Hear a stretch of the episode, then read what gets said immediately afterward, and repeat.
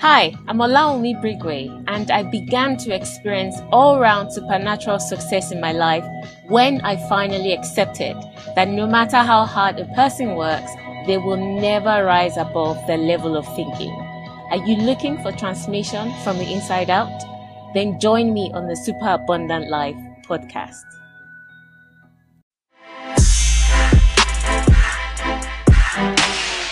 Welcome to another episode of the Super Abundant Life podcast, where we tackle real issues by examining the lives of real people and extracting real life solutions that are rooted in the wisdom of God.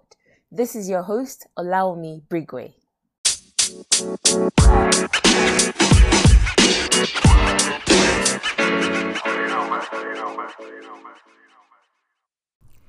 Okay, so here is a fun fact for you. Did you know that I failed the first term of my secondary school miserably? You know, you listening to me, you're probably one of those people that, you know, carried first, as we used to say then, from like nursery through secondary, through in primary school all the way through and so on. But me, I was not like that. I did fairly all right. I think I did well in primary school. But by the time I got to secondary school, uh-uh, in fact, it was a completely different ball game. And I failed miserably. As in, I remember, I'll never forget that number. I came 77th out of, I don't know, maybe about 100 students and I remember that day when the results came out, and my because I was in boarding school, and then my mom came to pick me up. I will never forget this. I can still picture in my mind where I was standing, my mom standing in front of me. And my mom, you know, she's a typical Nigerian woman, as in Nigerian parents, a typical Nigerian mother, as in Yoruba mother, as in the strict, the loud, the shouting and the beating and all those smacking and uh, yes.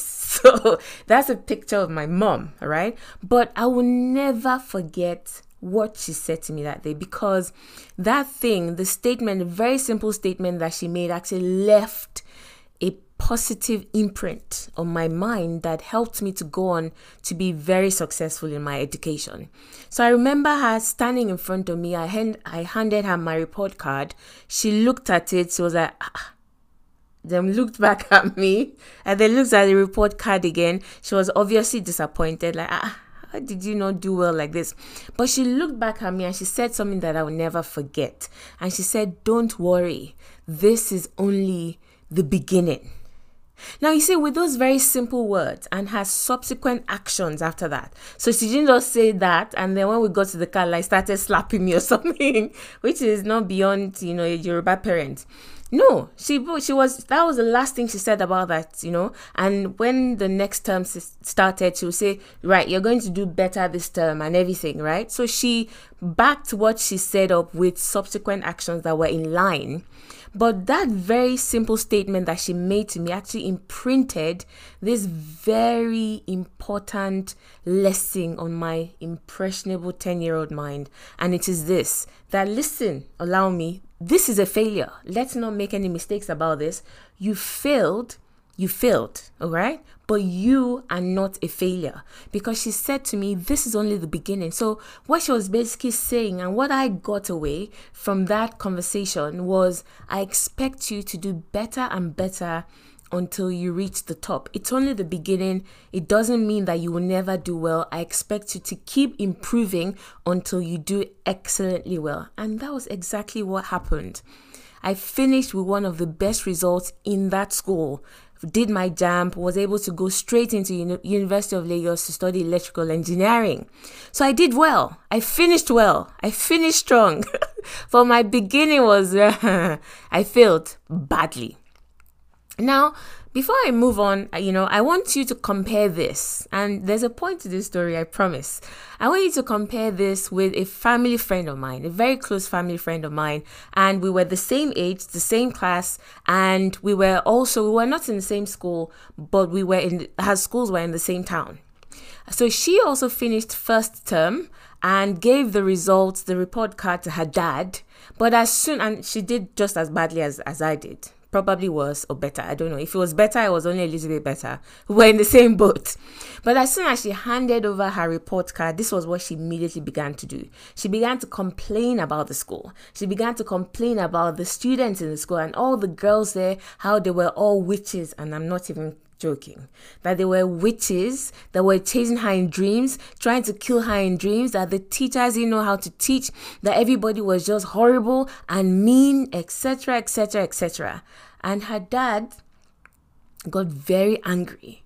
He was very angry. So he marched up to the principal's office. My daughter is this, is this, is this, is this. She's clever, she's brilliant. How can she come to your school and then be achieving this kind of re- results? She says that there are witches. in your, your, your, your school, why haven't you done anything? And he got very angry and he withdrew her from that school after one term. Then he took her to another school. And guess what? She failed. Then he they complained again, said, No, no, no, all these schools are just bad and terrible nowadays, etc. Then he withdrew her again and took her to another school and she failed again and she failed again. Obviously, I don't know. I think we lost touch after that. But that was that was as far as I knew, right, regarding that story. Now, what am I trying to say? So today I'm going to be talking about when you do not allow your child to face failure and to give them an opportunity to overturn that failure. So overprotective parenting overprotective parenting. That's the gist of what I'm going to be talking about today. Now, don't get the wrong message from the story that I just shared, okay? Please don't. Environment counts. You've heard me say this many times on this podcast that let God lead you to the best environment for your child. Don't automatically assume that the best school in that area or in the country or whatever it is is the best one for your child there's a certain environment that is well suited for your child, and God knows that environment, and He can lead you there. So, if you find out that a school that your child is in is not the right environment, and no matter you know there are things out of your control that is you know that will hinder that child, please move that child. Don't even hesitate. So, I'm not saying that you should never remove your child from a school. How can you tell the difference? Let me give you two ways you can tell the difference whether it is you being overprotective or the child really does need to be moved. Number one, are you blaming everything on the school and not allowing your child to take responsibility? So, if, for example, you know, the child is not doing well academically, you say, all the teachers are bad, nobody can teach in that school, but there are some children that are getting nines and A stars. So, how is your own child different? All right. So, you have to you have to ask why is that child getting these kind of results? Okay? You have to ask some very tough questions of yourself. If you can't put all the responsibility on the school the child has some responsibility in it. And the second way is have you objectively judged that situation and concluded that there are events that are outside of your child's control that are significantly impacting their well-being all right. So it might be, for example, they're in a school and they're in a class, maybe it's primary school and they're, they're in the same class all day and they're just students in that school. It is very disruptive. The teacher can't even teach. Nobody listens to the teacher. Uh, da, da, da. You know, you say, oh, why can't you just sit there and study? Listen, environment matters. If nobody in the school is learning, if they keep swearing at the teacher and throwing tears, you may want to remove your child from that environment. Okay? So that's how you know. If your child is doing the best they can, but the environment just is not is suffocating them and not allowing them to express what God has put inside them, then you know that maybe we need to change this environment.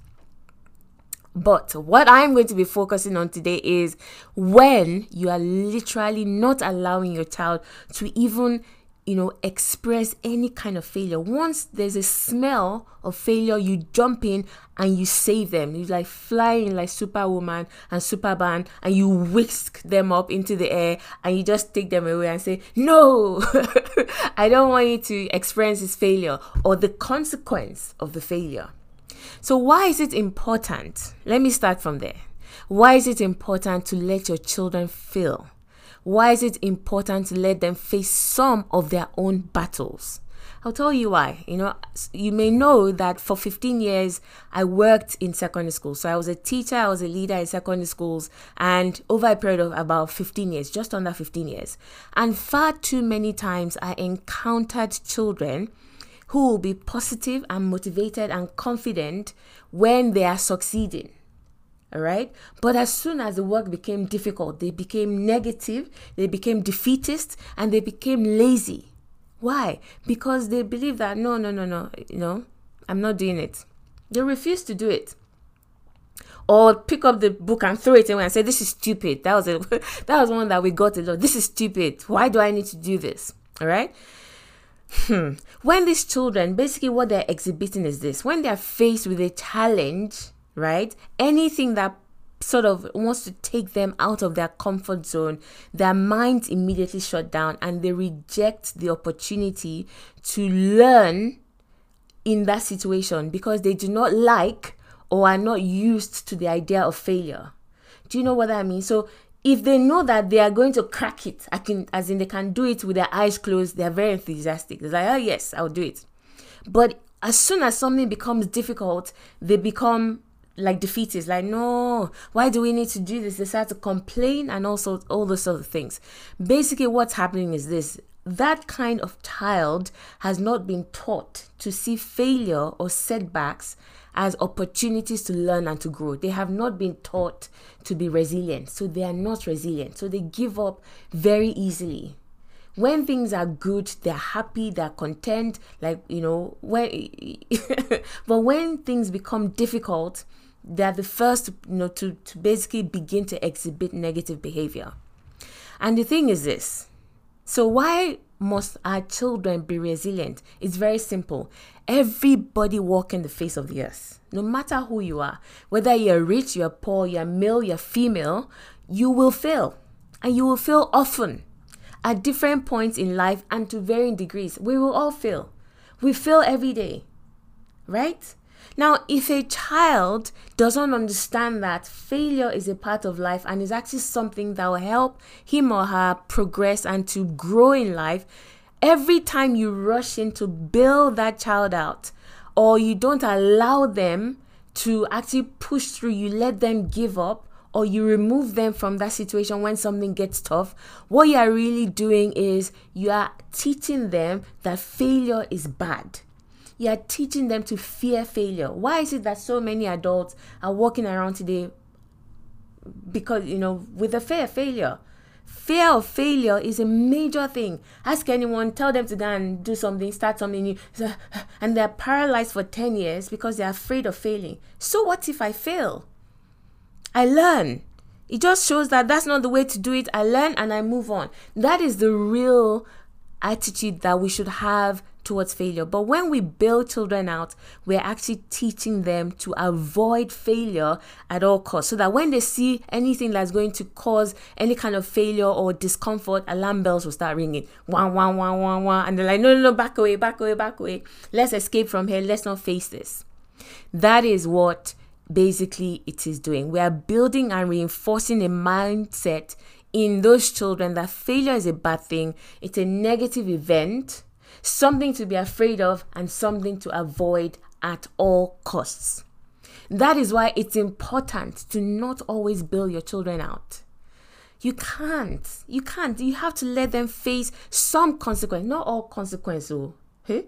So for let's be clear. So for example, um a child you know is about to run into the road. You say i've been telling you not to run into the road. Okay you will learn today that you should not run into the road. Eh, not that kind.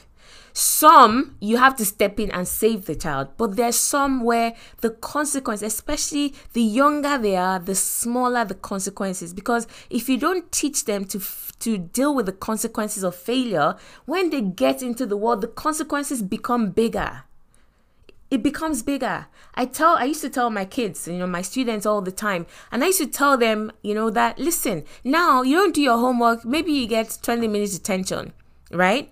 But listen, even when you're in the real world and you're working and you don't deliver, guess what's going to happen? You lose your job. and your and your livelihood you have a family you need to you know feed your family that is the consequence the consequence gets bigger the older you get all right, so I want to show you this from the Bible. You know me, I will always go into the Bible.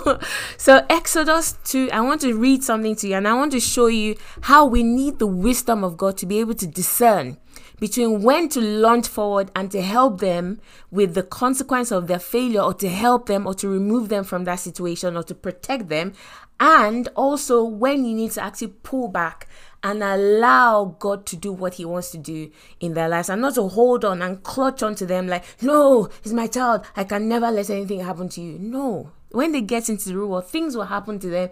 Then what experience would they have of failure? Nothing. And they will crumble at the first sight of challenges. Okay, so Exodus 2, reading from verse 2, it says, This is talking about Moses' mother, Jochebed. It says, The woman became pregnant and gave birth to a son. She saw that he was a special baby and kept him hidden for three months. But when she could no longer hide him, she put the baby in the basket and laid it among the reeds along the bank of the Nile River.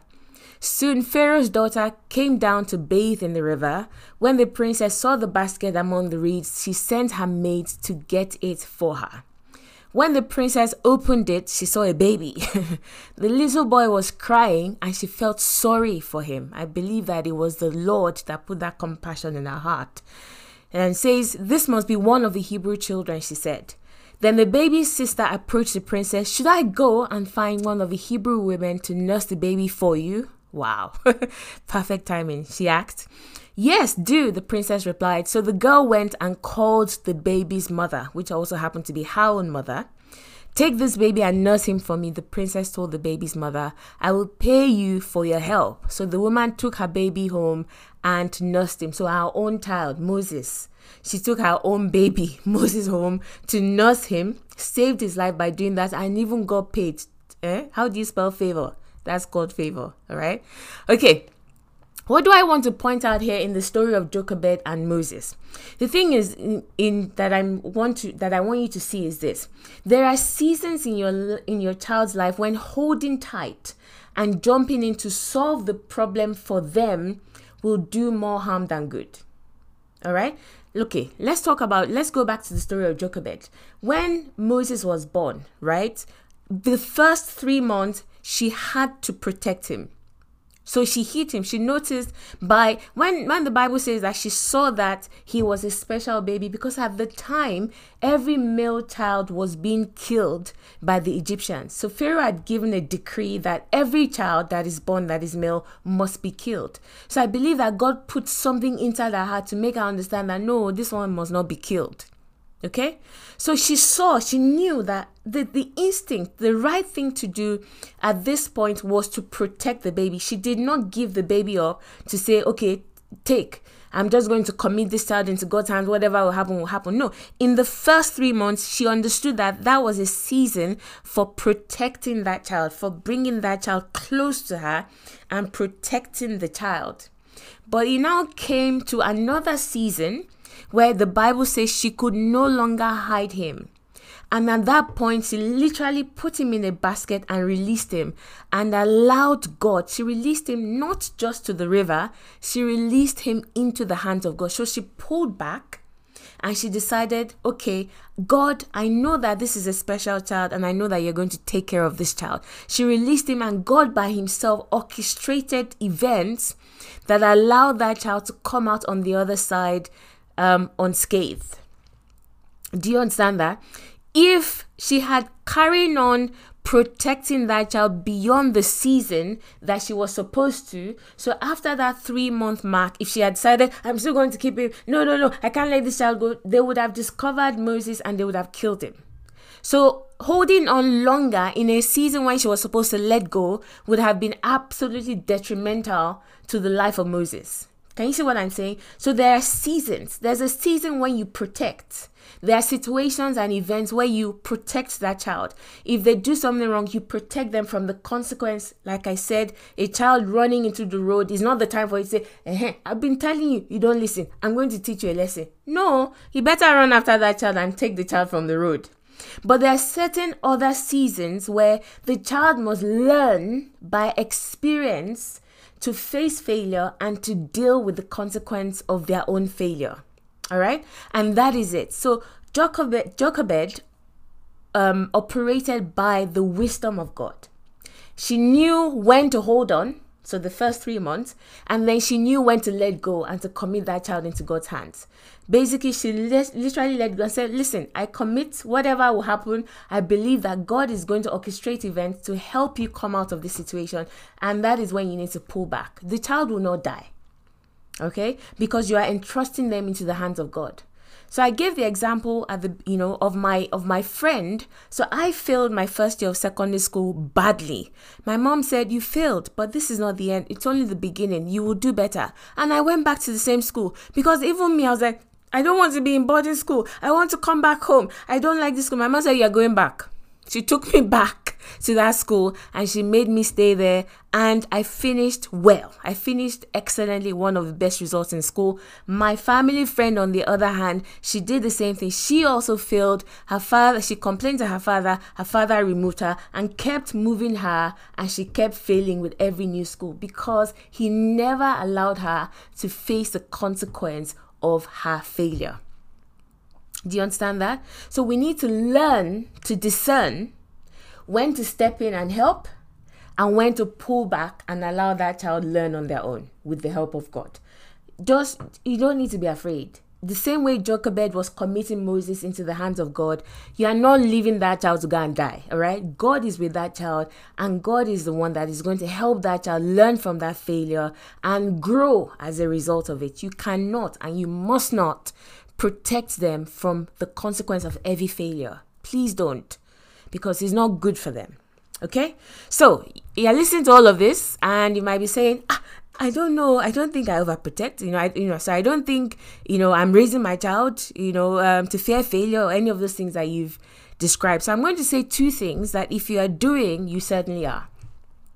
Okay, two things as a parent. I want you to locate yourself I want you to locate yourself. Are you doing this? And when I say this, I'm speaking to myself as well. There's one in particular that I know God is helping me, and I have recognized it, so which is the first step. And I'm daily receiving grace from God to be able to to be able to move forward and move past it. All right. In fact, my husband is one, me, I'm the other. okay. So it is okay. That's what I'm trying to say. Don't feel bad. Don't feel bad. All right. We're just saying that Jochebed, the same way she was able to receive grace from God to do what was necessary, that we too will receive grace from God to do what is necessary for our kids. So I want you to locate yourself. How can you tell if you are raising a child that will fear failure? If you are raising your child to fear failure, the first one is overcorrection. Overcorrection. So if you jump in and you're constantly correcting, so before the child carries A, you've corrected. Before the child carries B, you've corrected. Before the child does D, you've corrected. You stand like this. Stand tall. sit straight. Don't say that. Don't do that. Why can't you do, do. So everything is basically correcting. You never let anything go. Do you know that's good? Ish. okay, because I, am saying this because I'm the kind of person that I see the vision. I can, you know, I'm a visionary, so I see. So I can I, I can see straight away that if this child continues this way, this is where they're going to end up. Do you understand that? So because I see that, my inclination is want to get in there and say, no, no, no, correct this now. But remember what we're saying. We're saying there must be a balance. So there's some things that you most certainly must correct. Don't just let the child go and say, eh, well, they will learn it by themselves. If you don't teach them, where would they learn it? But I'm saying overcorrection where you are constantly correcting. Now, what happens there is you haven't, if you, if the moment you see something, you jump in and you correct, and then the child corrects it, they haven't actually experienced the failure. They don't know why they shouldn't do that thing. You tell them, but they haven't experienced it. They haven't experienced it. I'll give you a practical example. So, my son, I've mentioned this on the podcast before. Swimming. So he used to go. He, he, they used to. They were doing swimming at school for a whole term or, or a whole year or something, and the first, you know, they had to pack their, they had to bring swimming trunks in school, etc., towels. So every morning, as he was getting ready, I would you know see that oh you haven't um you haven't uh packed his bag, or I'll look and see that he only has his school bag. He doesn't have his swimming bag. So I say, You haven't packed your swimming bag. Go and pack your swimming bag. So every time he was supposed to take his swimming bag to school, I corrected him. So I stepped in. I said, Go and do it. Go and do it. Go and do it. Right? Go and do it. I reminded him, I corrected, said, Don't make sure you do it. Make sure you do it. Pack your bag, pack your bag. So I corrected every single time. Then I realized, then these things that I'm telling you, God reminded me too. And He said, Okay, you know that this boy has not learned anything. The only thing he has learned is how to listen to his mother. That's the only lesson he's walking away with in that situation. How to listen to his mother. When his mother tells him to do something, go and do it. That's the only thing he has walked away from that situation is because you tell him, pack your swimming bag. He say, yes, mommy, and he'll go and pack his swimming bag. He's just showing you that he's obedient to you. But the fact that he is not packing it and you still keep correcting him means that he has not learned that he needs to be a self starter and he needs to be independent of you and he needs to be disciplined and organized. He hasn't learned that because the moment you don't remind him, guess what will happen? He will forget. So I, I, I, I basically gave myself a talking to that. Ah, uh-uh, he stopped this. So I, I stopped correcting. The first time, guess what? Obviously, he went to school. He didn't pack his swimming bag. So the school called me. so first, first um, experience of failure, because if he doesn't have his swimming bag, obviously he wouldn't swim and he loved it. He enjoyed going in the water. So the first consequence of the failure, the school called me and said, "Well, he forgot his swimming bag." Okay, I said, "Okay, fine, I will bring it." So the first time that he didn't take it, I took it to him because okay, so I took it to him and I wanted I knew I wanted him to experience that failure and use it as it and as an opportunity to teach him. So I didn't just say, no, no, no, I'm not I'm not taking it. No, I wanted to have a conversation with him so that he was clear. And this is something that you should also do as a parent. Don't just jump in and give sanctions and punishment without first of all making it clear to the child that if you do this, this is what will happen. Because they'll they'll sometimes think that maybe the screw is loose since in us parents sometimes you you just blow up and you act like this. The child is wondering, why is mommy behaving like this? What did I do? The child really doesn't understand. So give them, make it clear that if you do this, this will be the consequence. So the first time he forgot it, I took it to him. And when he got home, I sat him down and I said, Right, obviously, this is what happens when you don't take your swimming bag with you. You will not be allowed to swim. Now, I have taken it, I chose to bring it to you today. But the next time and every other time you forget your swimming bag, I will not bring it to you. So I made it clear that he will experience the consequence of his failure if he ever had to face that failure again.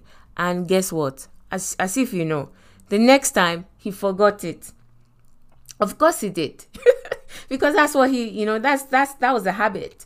And of course, the school called me and said, "Oh, he forgot his swimming bag. Would you please bring it?" And I said to the lady on the phone, I said, okay, I'm really sorry, but I'm not going to bring it because I had made it very clear to him that if he forgets his swimming bag again, he will have to deal with the consequence of that. So he will not swim. And the lady said, Oh, that's fair enough. I said, Thank you. And I hung up the phone. And of course, he didn't swim. He came back and I sat down with him again and I said, You didn't swim today, did you? He said, No, I didn't. I said, Why? He said, Because I forgot my swimming bag.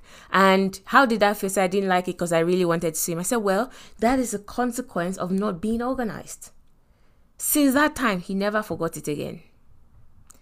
That is what I mean. So when I was overcorrecting, every time I saw him making a mistake, I jumped in. I said, and I fixed it. And I fixed it. I said, you know, go and pack your bag. Ah, you're out the door. Pack your bag. Have you have you done this? Have you packed this? Have you? I was overcorrecting. But when I sense that what I'm actually doing is I'm building up a child that is continually dependent. I'm just making that child more dependent on me. But I'm not going to be in his life forever. He will soon go off to university. Am I going to be calling him and say, Did you go to lecture today? God forbid. I'm not that kind of mother. All right. So that's overcorrection. Overprotection is the second one. I gave the example of my my my friend's father that basically just protected her child from experiencing that failure. She protected him. no, the other way around. He protected her. he protected her from experiencing that failure. Now, using the same example that I just gave, overprotection will play out like this.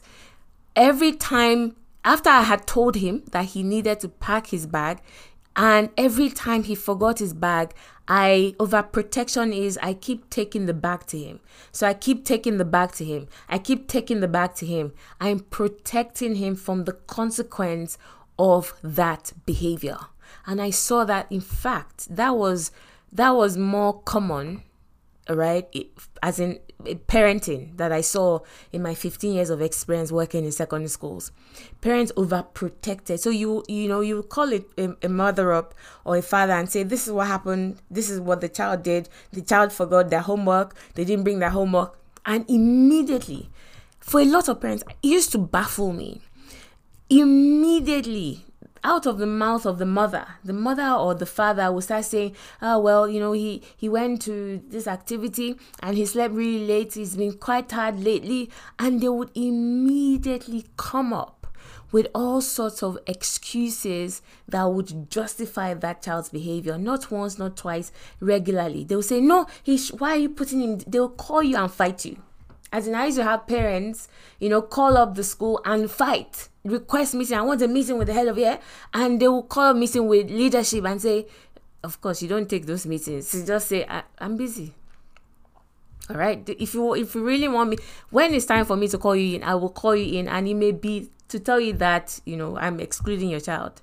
Do you understand? So they would they would challenge the school. They never saw their child as in having done anything wrong. That's overprotection.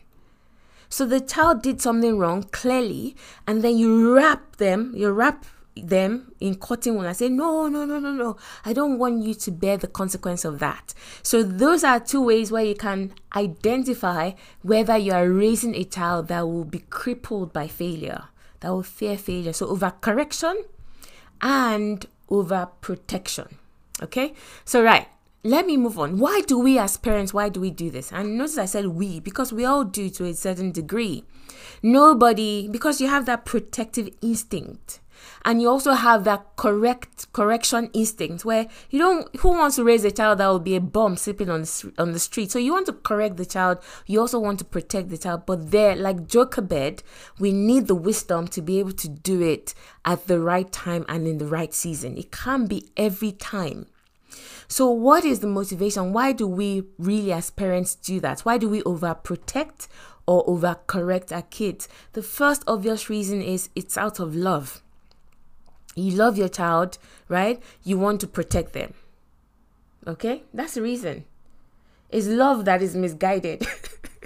So it is misguided love because love will tell you that if I keep bailing this child out, one day that child is going to turn around and that child is going to hate the parents because they say, You did not teach me these things. You didn't teach me that this is how the world really operates. And the second one is because of our own past experiences. So you may have been bullied at school as a parent your parents may have been extremely strict with you, and you thought, no, no, no, I'm not raising my child like that. And as a result of that, you go to the other extreme. So it's love, and it's also based on past experience. So you're essentially, out of that love and a desire to protect your child's self esteem, you basically have bulldozed every uncomfortable bump, every obstacle, every challenge out of their way.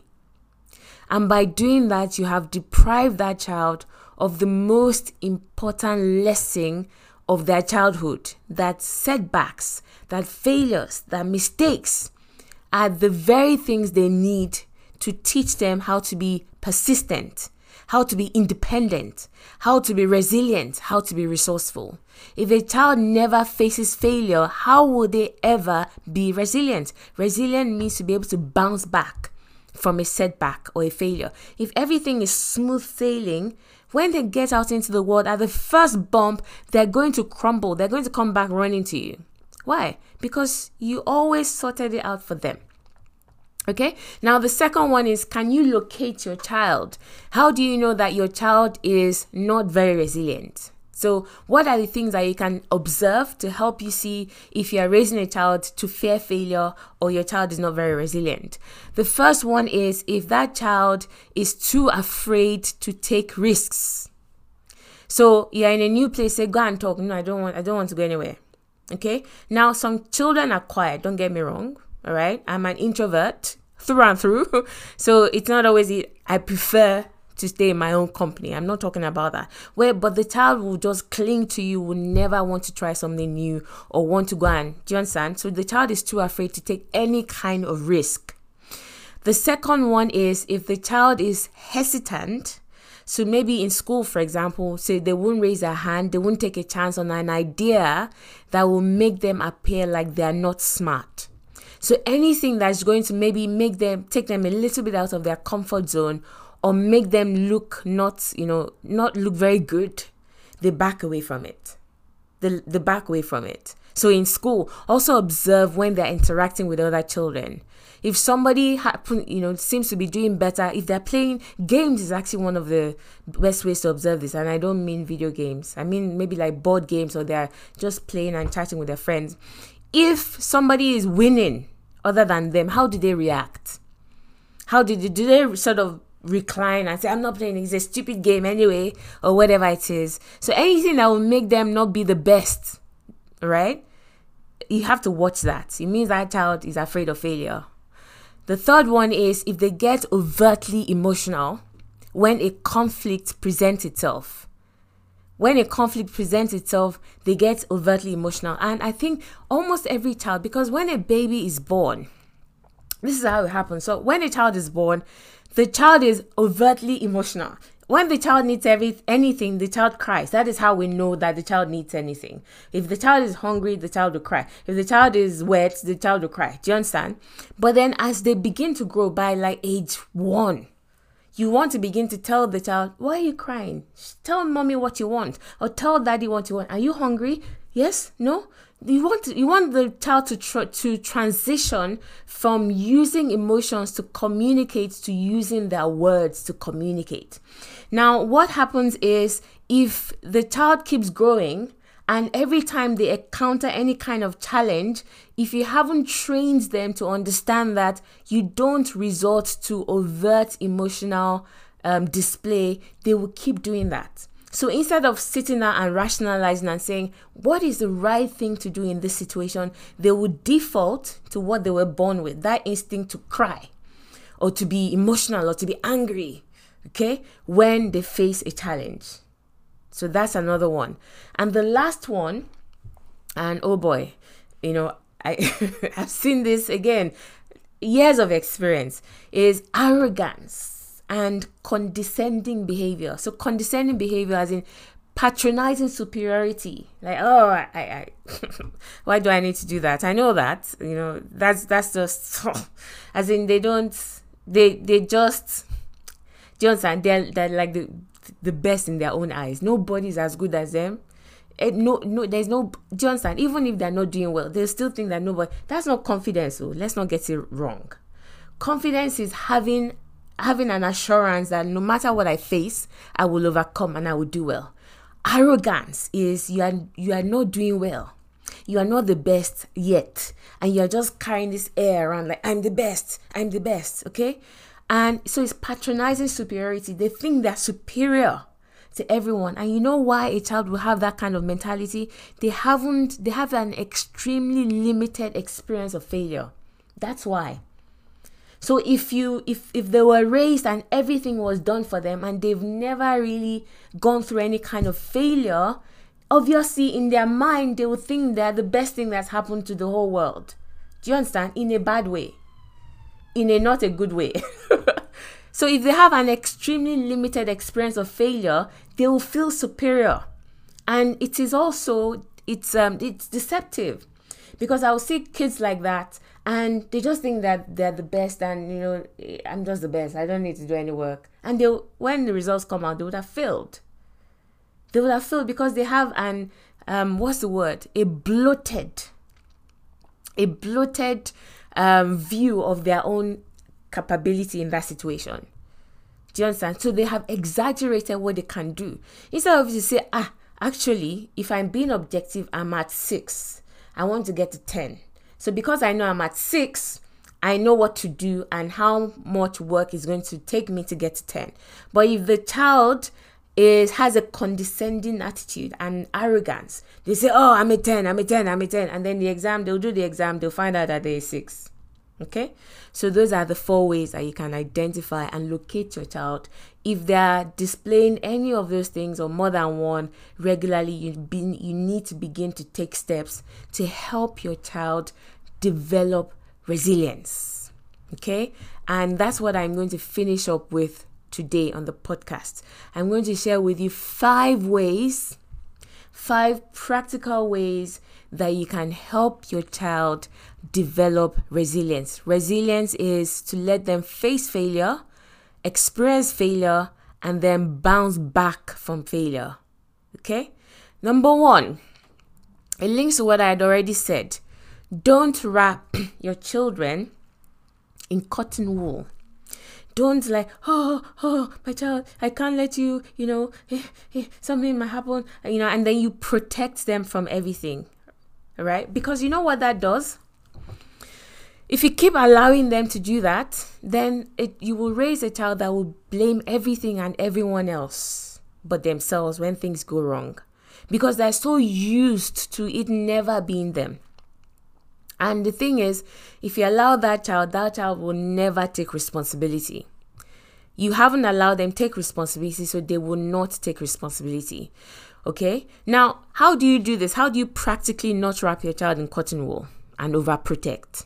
Okay. The thing is, you're not saying it is okay to fail. So don't make it okay to fail. Don't protect them from the pain of failure by saying things like, oh, it's fine. Oh, not everyone is good at maths. I was terrible at maths. You know, that kind of thing. If I have a pound for every time I heard that one, oh, maths is hard anyway. Don't worry. You don't need to do that well. Who said? Okay? So don't don't protect them from the consequence of their failure. Like I gave the example, the child forgot their homework. Agree with the school and say, okay, what was this a consequence? And it was made clear to the child, right, you forgot your homework, you're going to have to do the detention and side with the school. Let them feel the pain and take responsibility and the consequence of that failure. But if you keep jumping in, what would happen is you are literally creating a child that is so weak, if I can use that word. Not weak in terms of they're not confident. They can be confident, as I said, but their resolve, their ability to face you know, discomfort or challenges and to square up to it and say, listen, I'm going to come out of this, you are weakening that resolve. So encourage them to resolve the situation by thinking creatively and trying new strategies or approaches. So if a child is maybe um, doing something or homework, and you know this with my children, they'll get to the point. Um, okay, so my son is younger, which is more recent. He'll get to something and say, "I, I, I don't, I, you know, this, this is just uh, something. I, in fact i remember one example in particular. So he was doing a maths question and then he just came up to me and said the question is wrong. The question is wrong. There's something wrong with the question. I said why? Because i worked out the answer and it's not the answer that they are saying. I said hey? I said it's possible. Sometimes they make mistakes in textbooks but can i have a look so i had a look and i said what answer did they get he told me i worked it i said listen, I got the same answer as them.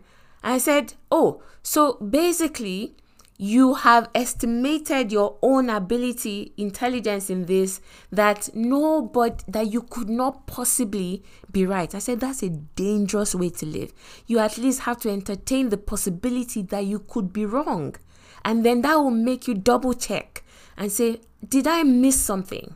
So it was a valuable opportunity for me to teach him that lesson to say, why didn't you think that, ah, I could be wrong. So let me go and check my answers again. And then he went back, he checked it, and he realized he had made a mistake and he got it right. Okay? So teach your children to accept responsibility and to face up to the consequences of poor decisions. Decisions, consequences rather, that are going to harm them. Please jump in and help them. but the ones that the, the consequence is little like it's going to be uncomfortable. They're not going to like it. Yes, it doesn't matter. The child won't die. But you are doing something incredibly, you know, valuable for the future of that child.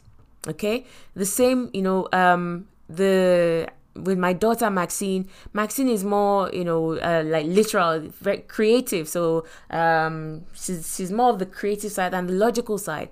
And maths and physics and all those things are things that me I love. Can you imagine? I was a maths teacher. I did engineering, and then my child now I don't like maths and physics. I'm like, who gave birth to you? right? But when she, I, I felt tempted. I was tempted and that's the truth. To tell her, okay, I understand. Yeah, you're smashing it in English and all these things anyway. As long as she gets, you know, a good enough grade in maths, it's okay. But then I caught myself like, why? Is it not God's brain that is inside her? Is it not God that gave her that brain? Can she not do all things through Christ? So I said no. So I began to tell her, yes, you can. Yes, you can do it. You just need to change your approach and she began to because she was revising for maths like she was revising for english. I said no they're two different subjects. You have to take a different approach. She changed her approach and she smashed her maths. Okay? So don't wrap them in cotton wool and protect them from you know not wanting to affect their self-esteem. You're actually doing the opposite when you do that. So number two is this. Don't equate a child's failure with who they are so you want a child to be resilient, to know how to bounce back, right? To be resilient means they hit failure and then they bounce back. So they deal with the failure and then they come out stronger. And this, I have to say, is quite popular or common with us African parents. So you bring home a record report card and you didn't carry first. And your father or your mother will say, You're so stupid. How can you be this stupid? You know, like an idiot or something like that. And we basically take one situation and we use our words to create an identity of failure in that child. And F does not mean the child is stupid. It just means they need to change their approach, or it means that they need to study harder, or it means that they need to, I don't know, it could be a million possible things that they need to change. It doesn't mean their ability to be able to do it is is zero. And you know like i said i'll go back to my secondary school you know teaching days. We there were sets. So they'll put people in sets. And this happened in nigeria as well. If you didn't do well in your gss you were either put in you were put in humanities class or science class depending on how you did whether you had an aptitude for sciences or humanities or not they didn't care they didn't care. They just basically said, "Oh, you got an A. You're going into science." And I remember actually a friend of mine in secondary school. She she was she, I think she never went out of top five or top three when me I was carrying seventy seven. she did very well. Like the first three years GSS, she was either maybe second or third or first or something like that. The first three years, and then obviously she smashed that GSS. Then they put her in sciences class. Do you know that? I don't even think she was in the top fifty after that. She went on to study law. She had to go back and do some new subjects, re- repeat some of her like JAMB or something. She went on to study law. And they forced her into science. And she's like, What is all this? Physics, chemistry. No, I want literature. I want whatever. So, can you see? So, don't equate, and obviously, the reverse of that me that I didn't do well. It was only the grace of God that they put me in science class. A story for another day. Because if they had put me in humanities based on that, oh, you didn't, you were in, I don't know what I, how well I did or something. Guess what would have happened? I tell me to be to be doing um uh what was that thing called? Like government, all those. I I would have been like bored out of my mind because I have an analytical mind. Do you understand? So they put me in the right place and I began to flourish because I was doing things that I loved maths, physics, further maths, chemistry, etc. So don't equate a child's failure with the child. Don't say you are a failure simply because that child failed. If the child lied, don't say you are a liar. Okay? If the child, you know, um, kicked someone, don't say, why are you so violent? please don't don't equate it. It's it's it's an isolation. You have to isolate the behavior from the identity of the child. Because if you keep using those words what you are really doing is you are painting a picture for that child. And you're telling them this is who you are. That's literally what you're doing. You're saying this is who you are. Okay? And the problem with that is if a child gets an f and you say oh you're such a failure F means failure, you know, you're a failure. There's no, how do you bounce back from that? So you haven't isolated it as one failure and then you can basically learn from it and move on. You have basically said that is who you are. You are an F carrying somebody and you cannot progress from that. The child will never have the motivation or the drive to move forward behind, beyond that if a child is misbehaving at school and every time you know they call you or whatever it is when you get home you tell the child i don't you're so naughty you're you're, you're basically telling the child stay there stay there stay there. You're naughty keep keep misbehaving. Even though you're what you're trying to achieve is different but what you're really doing is you're telling the child this is who you are so please continue behaving that way. So please don't do that. Number three okay present help present challenges as exciting learning opportunities. Not everything has to be stick. And by that i don't literally we, may not spank right? They beat us when we were growing up a lot. But now i think you know we don't the beating has reduced or in some homes stopped right? Not everything has to be stick. And by that i mean like punishment etc try carrot as well so if you want to change something, if a child has experienced failure, instead of threatening and abusing and spanking all the time and doing all those things and always using the stick to try and correct the child, how about turning it into something that will motivate them? So use a carrot and say, and I and I did this. So you say that listen, we're going to track this. If over a period of a month if you do all these things, this is what I'll do for you. This is what you get. So the child has motivation to want to actually come out of that, to want to actually face that failure and say, I'm going to overcome you. So use genuine praise and give rewards when they overcome difficult challenges. Okay? Use praise. But let me be careful here though. You know that kind of praise where the child takes a 10 year old child takes one step forward, as in they're walking on the road. I'm, I'm being silly here, but I want to paint a picture. So let's say a 10 year old child walks, gets up and walks and say, Oh, fantastic. Oh, well done. You praise them for every little thing. Do you understand? Every little thing. Every little thing. because you know what that will do?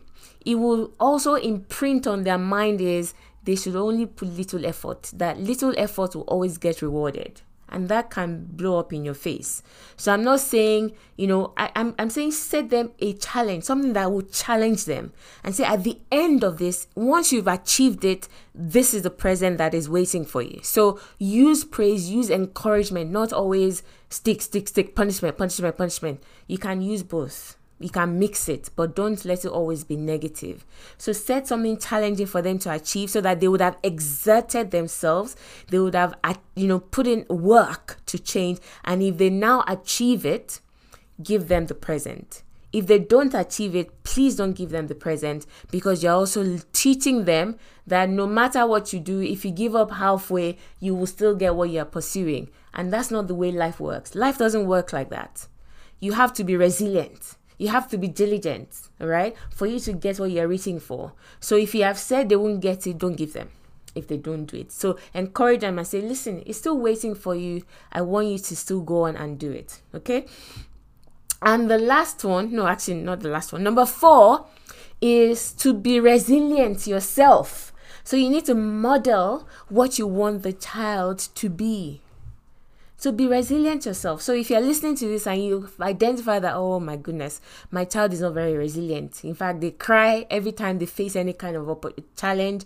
Then you're like, I must implement all these things, and within a week or whatever. So you self be resilient.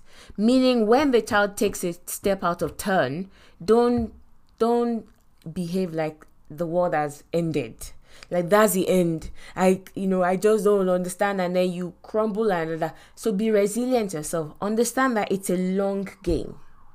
Understand that it's a long game. Don't throw your hands up in frustration and shout at the child because he didn't manage to do it on his second attempt. Because when you do that you're you're telling the child that it is a losing battle. So all you need to do is tell the child to expect that listen, you're trying to build a new habit, sometimes you will get it wrong. When you get it wrong, just say, okay, I've gotten it wrong. What can I do to make it better? So, how can I do better tomorrow? Sit down and have those conversations with that child instead of the child comes home, has failed in what they're supposed to do that day, and you completely lose it. What you are teaching that child is listen, you can never overcome this thing. Okay, so be resilient yourself.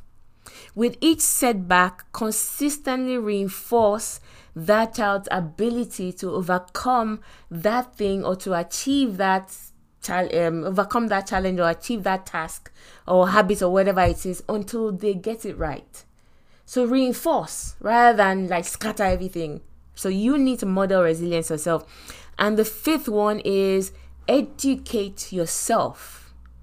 Educate, buy books right? There's so many books that talk about things like this, right? I'm going to recommend three books that you can buy that talk about mindsets, right? That talk about how you can and depending on how old your child is, get them to read. If the child is at least maybe year four, they should be able to read these books that I'm going to recommend, or you read it together with them, which is something that I did. So I, you know, for one of them, I gave my son and my, my daughter to read. So I said, go and read it, we'll discuss it. Or sometimes we just read it together as a family. So we just read the chapter and then discuss it. So you can do things like that. So there are three books that I'm going to recommend. The first one is Mindset by Carol Dweck. That's spelled D W E C K. The second one is Grit by Angela Duckworth. And the third book I'm going to recommend is Bounce by Matthew Syed. So Syed is spelled S Y E D. These are books that your kids can easily read for themselves, especially Mindset and Bounce. Right? Mindset and Grit maybe might be a little bit heavy handed, but if you go on YouTube, actually, you know, there are always like summarized versions or whatever it is, or uh, so, but I think they can read it to be honest with you. If they're in like primary four and above, they should be able to read it. Okay? Right. So, that is what I have come to share with you today regarding raising children that are resilient. All right? To be resilient is not an option. It's not even like, okay, it would be nice to have a resilient child. No, it is not an option because the difference between people who succeed in life and those who don't is not aptitude and it is not opportunity because we all have that. The difference is resilience, the ability to recover from failure and adversity. That is why you need to, while those children are still in your care and you still have a significant amount of influence over them, help them, help them to become resilient.